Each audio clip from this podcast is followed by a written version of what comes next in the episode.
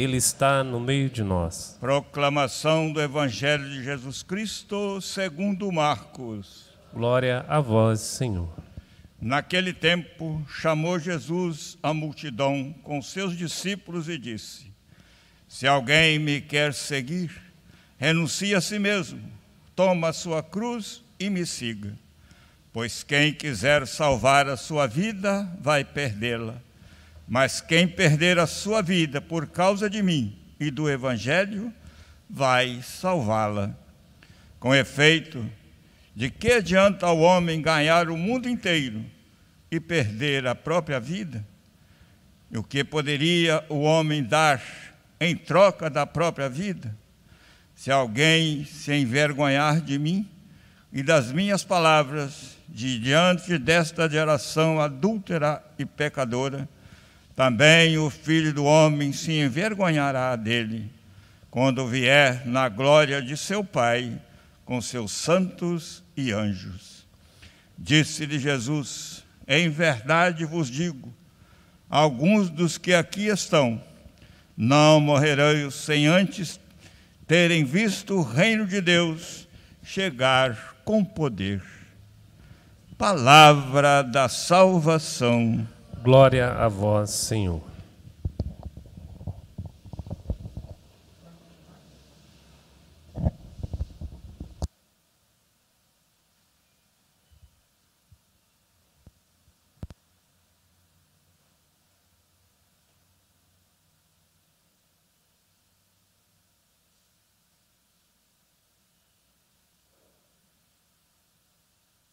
Irmãos e irmãs em Cristo, Hoje nos fala o apóstolo São Tiago sobre a fé verdadeira. Ele nos diz claramente: a fé sem obras é morta. Ou seja, o nosso agir deve seguir o crer. Se nós cremos em Deus, temos alguns mandamentos, a Sua palavra, a palavra de Deus nos exorta, então somos convidados a traduzir com a vida como expressão daquilo que acreditamos. Se a gente acredita em Deus somente em teoria e não com o coração, porque acreditar em Deus todo o coração é adesão firme, afetiva e efetiva a tudo que o Senhor nos propõe, mesmo que exija de nós renúncias, uma postura que não se deixa levar somente pela vontade e gostos pessoais, então, acreditar em Deus, nos lembra São Tiago, é com toda a nossa força e obras, concretamente. Porque se nós estamos separando a fé da vida, isso é uma tentação demoníaca, ou seja, de divisão, de fragmentação. Os demônios creem em Deus, sabem que Ele existe muito mais do que nós, mas não vivem na obediência a Deus. Então, quem diz que crê em Deus, tem fé, mas não procura, não se esforça para praticar o que ele diz, é como os demônios. Desculpa falar isso. Que, que, sabem que Deus existe, diz que Deus existe, quando viram Jesus, sei quem tu és, filho de Deus, mas não quer saber de obedecer. Então tenhamos muito cuidado com essa tentação diabólica. Diaboloi quer dizer aquele que divide. E aí nós na fé que não é autêntica, vamos reproduzindo a tentação diabólica da divisão, da discórdia, causando mal às pessoas, afastando do caminho do Senhor. É esse dualismo ético e existencial. A gente conhece o que é a moral cristã, empenhativa, exigente, e a existência, o nosso proceder. Obviamente, tem, temos que levar em consideração as lutas diárias, as fraquezas. Temos momentos de queda, dificuldades, mas o erro é, deixando-nos conformar por isso, não nos esforçamos em praticar, em aplicar na vida a palavra de Deus. Temos o recurso do sacramento da penitência, quando erramos, quando pecamos, mostra que queremos lutar, que estamos arrependidos, queremos acertar nossos passos. Isso é conjugar fé com a vida. Quando separamos, na igreja uma coisa, lá fora outra, tem algo muito errado. Nós estamos querendo enganar a quem? A Deus? Os homens até um certo tempo conseguimos. A Deus, não.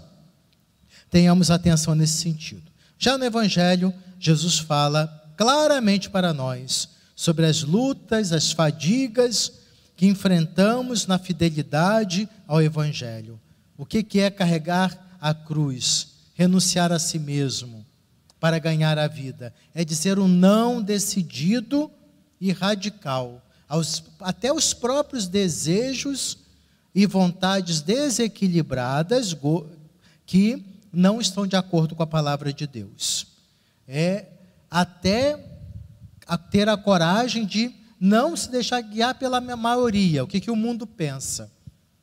Sendo ridicularizados, menosprezando o nosso proceder, mas pela fidelidade ao Evangelho, como diz os apóstolos, é preciso obedecer antes a Deus do que aos homens. A igreja, hoje, mais do que nunca, precisa dar esse testemunho. Então, trata-se de ser fiel opções de vida autenticamente cristãs. Recordo que nos fala São Tiago também. Mesmo que com isso a gente tenha que lidar com certas situações que não são confortáveis. Renunciamos até seguranças econômicas e sociais para sermos fiéis a Deus. Será que temos essa coragem?